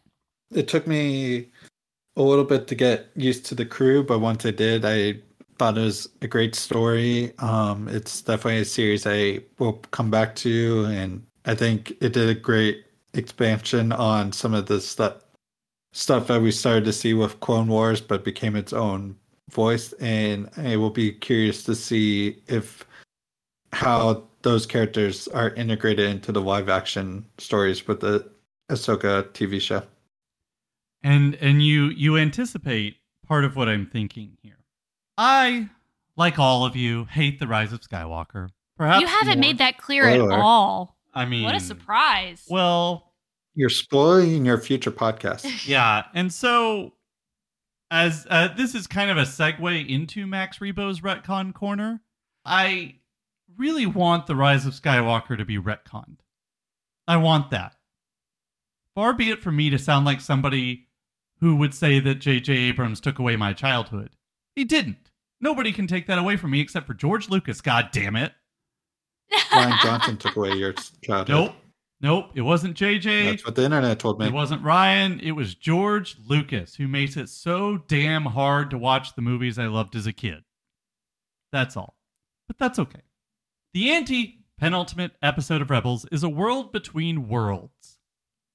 It is the episode that can break everything in Star Wars. We should also say right here this is spoiler This for a Rebels. major- So skip five minutes ahead if you don't want to hear this. Major spoiler time travel is canon, y'all. I have been screaming about this since the night this episode aired. I was the happiest person on the planet when that happened because this is pod racing, you guys. This is it. This is everything. This is the chosen one right here. What if instead of a DeLorean, they use a pod racer as the machine to go back in time? He got me. I have a Back to the Future reference in the notes, and you got to it first. So, in a world between worlds, Ezra Bridger discovers the time circuits from Bill and Ted's Excellent Adventure. Sorry, I think it's actually the circuits of time. Anyway, the world between worlds where you can navigate between one time and another. Which is also a Lewis reference. Right. Uh, this is how he is able to save Ahsoka Tano from her duel with Vader. Without time travel, Ahsoka Tano does not make it out of that temple. That's okay. What's really interesting about this is, is the Emperor has found it as well. And that's the danger when Ahsoka and Ezra get in there, is that the Emperor comes running after them, which is, I believe, see, this is part one. This is It's Always Darkest Before the Dawn. The somehow in The Rise of Skywalker, this is the somehow. Somebody who's very smart at backfilling, Dave Filoni, will, if he hasn't already, cotton on to the idea that the somehow in The Rise of Skywalker crawl is the world between worlds. But fortunately, the good guys also have the world between worlds. And in this episode, Ezra hears voices. He hears all of the voices past, present, future. He hears Obi Wan, Qui Gon. He hears Jyn. He hears uh, he hears Maz Kanata. He hears uh, did I mention Obi Wan? He he hears Obi Wan. He hears Rey. He hears all of these people. And the important thing here is he hears people in the future. So what happens that Dave Filoni does in Rebels is establishes that somebody in the past can go to the future. And that's what I hope they do. That is what I hope happens. I hope that Ezra is able to do something to short circuit the rise of Skywalker so we can just try the fuck over. That is my hope. That is my dream. It is not a new hope. I've had it since December 2019. Do you think we'll see Ezra? Do you think we'll see Ezra Bridger in the Ahsoka show? So, where Rebels leaves us is Sabine and Ahsoka are concerned with finding Ezra. And not just Ezra, they're also concerned with finding Grand Admiral Thrawn. The last we see of the two of them, they are fighting off and then they disappear. I don't know what the Ahsoka show is going to be about. It could be about any number of things. But I do hope we have Ahsoka, Sabine, Ezra, Thrawn, all live action. or animated. I frankly I don't care. But this could ultimately, and I genuinely hope it does. You know I love time travel. This is really two birds with one stone. But I do think this is how we can fix Rise of Skywalker. And yeah, it does need to be fixed. I'm sorry. if here's the thing about here's the thing about Last Jedi. People like it. People don't like it, but people also like it. How is that different from Rise of Skywalker? Everybody knows that movie's trash. Every but JJ Abrams, if you strap that man to a chair and give him truth serum, he will tell you it's a bad movie. He will tell you no lens flare can save this movie. I mean, I don't know about Rise Anna. Torv cannot save But- this movie. I do have to say that I mean I think it is likely because Sabine has been cast in the Ahsoka show, and when we see Ahsoka in The Mandalorian, she does say like she's looking for Thrawn. I don't want to get too far ahead on that because that's Burning Pod, but I do think it might be likely that this is the this is something that Ahsoka will address. Agreed. Sam, All right. Max Rebo retcons corner. Yep. let's okay. All right. We had, I mean, this is really a, a pack that, I mean, there's a lot of stuff to talk about around this era. But okay. So, Max Rebo's Retcon Corner. So, this is like, you know how they always say it's always darkest before the dawn? I, this is like the opposite. It's always lightest before the dark, I guess. Because what they're doing in Rogue One is trying to make canonical everything they possibly can like trying to close every single loophole, which is the opposite of what Lucas tries to do with the special editions. So somebody is trying real hard not to Marty McFly this whole rebellion thing. You see, that was my back. That that was your. Back to the Future reference. Got it. so we're going to use all the voices from 77. We're going to use all the callbacks, including, including they murder Red 5. So Luke has a place to hop in. It's like, how did you just join a squadron? Was there an oh, oh shit? There was an opening. He died. Can we talk about the the reanimated dead reanimating dead actors now? Is this No. the appropriate place? No, okay. this is not the appropriate place. But what is the appropriate place is Chop, Hera, and the Ghost all exist in Rogue One. they do. We see Chopper. We hear uh, Hera Syndulla's name called over the intercom. We see the ghost because, as I say here, if the film is canon, if Rogue One is canon because it leads us to the beginning of Episode Four, then so is Rebels. Rebels is canon. Hooray! I it's just a cartoon. I have to say that Huh? I'm glad we didn't see Hera in the actual room with the Rebel Alliance because I feel like if she was there listening to Jyn talk about like what they needed to do on Scarif, she would have been like already in the ghost, ready to go. Like I do not see her like yeah. saying like, "No, we're not going to do this." Like, like she would have been like, "Let's do it." Just, just see her, her like hockey checking Han Solo out of the way. Move it, asshole. Solo. What kind of name is that? And finally, oh, that's why there's a small thermal exhaust port. The Empire isn't stupid. It's sabotage. Yeah, I do love that this whole movie is You, basically based on Boys. one Yup. thing. one tiny detail from Star Wars. I was heavily invested in finding out that the Empire wasn't stupid. Doing sabotage. Can we talk about dead actors You now? want to you want to talk about that? That is the one thing that I do not like about. Let's talk. To be fair, there was only one dead actor in this movie at the time it came out. Yeah, I guess she is de-aged. She died a couple, two week, like a week and a half after it came out. Because I was on my honeymoon when she passed away, and I saw this before my honeymoon. Well, okay, so I think it. I think it bears in mind that this is the thing I don't like. This is the thing I like the least about this film. Let's move to our last segment, the lighter side of the Force. I have to talk about that with the lighter side of the force. Yes, It's not funny. it will be. The thing I like the least about this film is the way that it reanimates a dead Peter Cushing. As much as I liked Tarkin as a character and as fun as I thought it was to see him and Krennic kind of like snipe at each other, I I just don't really think it's great to use the likeness of an actor who's dead. Um I it really bothers me because they don't have any say in how their likeness is Mhm. being used. I don't think I think it looked fine, but like it wasn't it wasn't Peter Cushing. Like it was a computer. Is it? And is it so- okay in the animated in in Clone Wars. That's different because it's a character and the voice is not they're not even trying to like redo his voice. They're using a different voice actor. Leia was Carrie Fisher's Yes. voice. Right. With his with Cushing, I think it was a different voice. With the CGI ness of his face, it looked better not in the theaters. When I saw it in theaters, it stood out so much mm. that it was not him.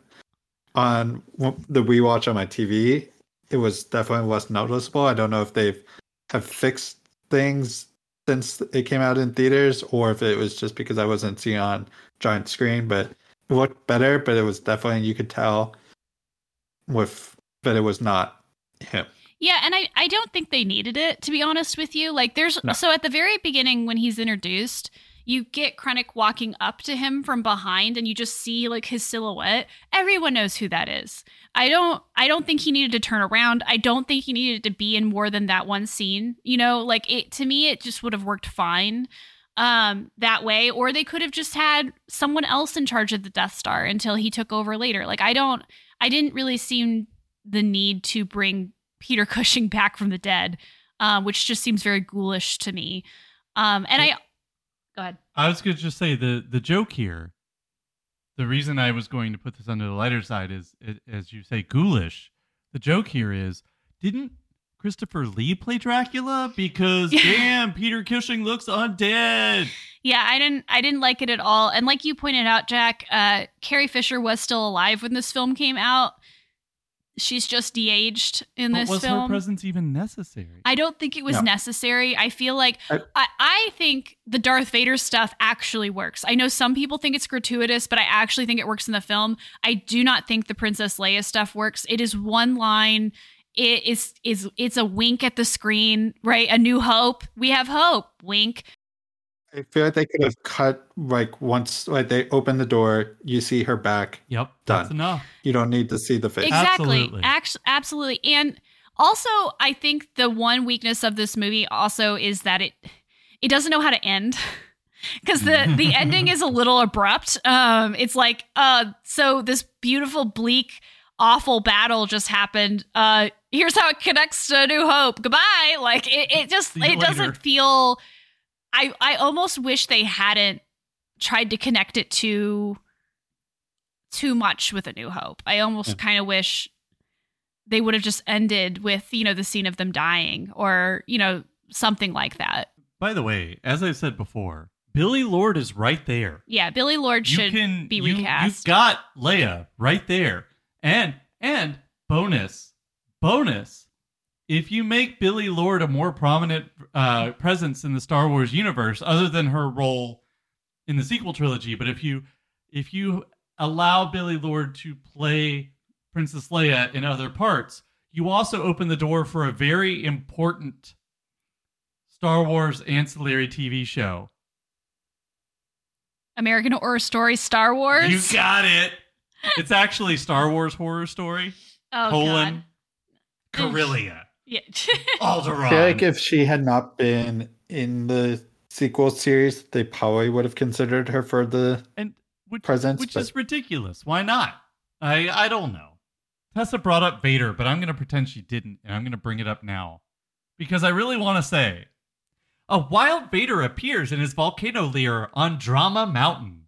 Did we need this? Yes absolutely Do you like I that Drama Mountain? love the fact He's that a damn Bond villain. I know. I love the fact that Anakin Skywalker is such a Little dramatic bitch. Low cat. yeah, that he that he lives on the planet where his horrific injuries happened. He lives there. And like he's keeping it fresh, right? And like he he he built this like fortress of like I, it's just he's so dramatic and he's so messy and I I love every single part of it. I love the don't choke on your aspirations. No, Commander Krennic. Yeah. I expect you to die. Yeah, I and I I think it works because it, it reminds us that Krennic has people to answer to um, that are way more powerful than him, and I think Vader is a better choice for that than Palpatine.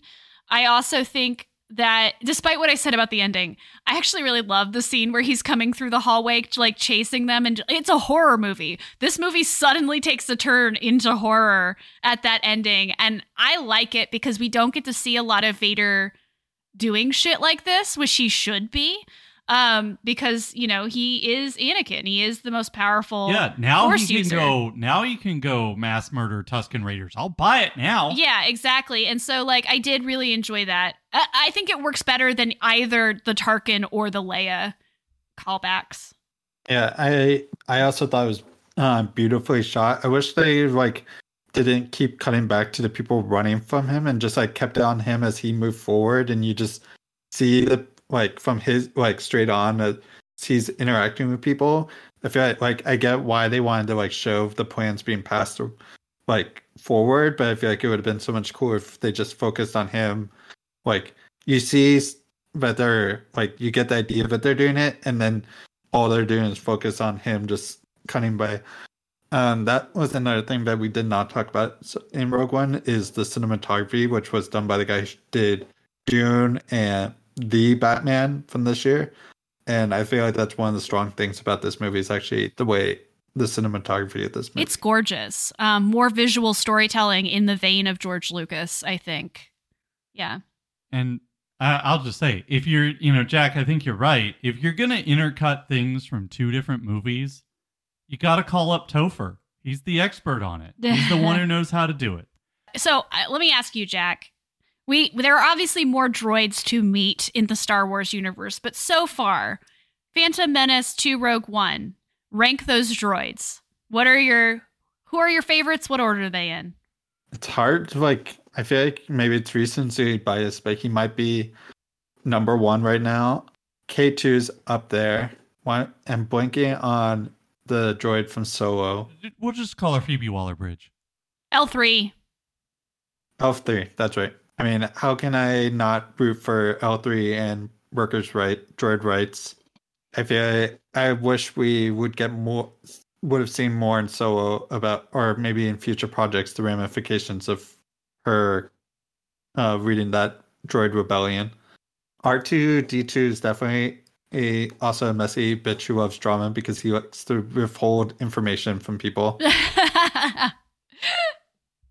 and he's friends with C3PO, so Yeah. you know, like he has like things would have been solved a lot easier if R2D2 would actually give people the full, all the information they need. And then C3PO's our little anxiety droid. absolutely doesn't know what's going on at any Yep. given time. No. Yeah, I definitely. Despite speaking all those languages. oh, don't forget Chopper, too. Oh, yeah. Chopper. No. I definitely think that my top three are K2SO, R2D2, and Chopper. But I just love the droids. Like, droids are just great. Yes. Yeah, I'm ride or die R2. I know you are. Uh, R2D2 is like a cat. And as Tessa knows, Tessa knows this is this is something nobody else knows because nobody's seen it, and that's fine. Cats and I get along. Cats love Sam. Yep. So R2 and I would have a great relationship. Now, I would pick L3. Really? I'm surprised. I mean, I'm not surprised because L3 is great, I- but I'm surprised by the L3 love. Would pick L3, but I can't because if I can only have three droids, I can't bring L3 because my other pick is K2SO. Right. Okay. And here's the problem with that R2 won't go without C3PO. That's true. Yeah. They're mean, best R2, friends. R2D2 will complain. They're a bonded pair. and bitch and moan about C3PO, but try to separate R2D2 from his best friend, and he will fuck up some Jawas. Yeah. We know this. We've known it from 77. So, my three droids are R2D2, C3PO, because has to be, and K2SO. what about Chopper? I mean, R2D2 will murder any other astromech. I mean, to be completely fair about Chopper, I don't think Chopper would ever leave Hera. Hera is his mom. Like, yeah, I get no, it. I mean, so yeah, I mean, they're like cats, right? I mean, cats are very. You have to be very careful about your your combinations. I think L three murders three PO. I think R two mur- murders Chop. K two SO for some reason K2SO is like Tom, by the way, Tessa. Yeah, I get That's it. that's why that'll Yeah. work. Okay. We we have hit the all killer no filler era of Star Wars, and that's that's great. Jack, I'm glad you were here for this. Where can people find you online? You can still find me on Twitter at Jack Treats Life, and you can also find me on Letterboxd at Jack Loves Cinema. Tessa, where can people find you online?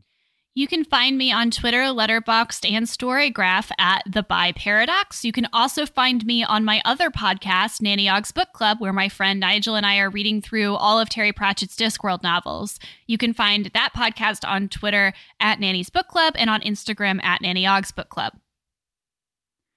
You can find me on Twitter at Sam underscore Morris nine and on Letterboxd at Melody Valentine. You can find more from Tessa and Sam and our producer Ryan on moviejawn.com. That's movie J A W N.com. Tessa has a very special message for all of you, all of you who we don't know out there about Oh, yeah. You can also, brand new, join our Mumble Discord server. Um, you can find the link to that on Twitter um, in our bio. You can also email us directly for that invite link. Tomorrow we'll be back. We'll be back talking about Star Wars. And I know what you're thinking. This is the 11 Days of Star Wars. Well, the next film is called Star Wars. Get over it. Send us your thoughts about the monkeys we talked about today A New Hope, my you know what. What pop culture you've crossed off your list lately? What you'd like for us to talk about on future episodes or anything else that comes to mind? Find us on Twitter at Monkey Backlog. Email us at monkeyoffmybacklog at gmail.com. Please rate, review, and subscribe on iTunes. Follow us on Stitcher, Amazon Podcast, Google Podcast, or wherever you listen to podcasts. May the force be with you.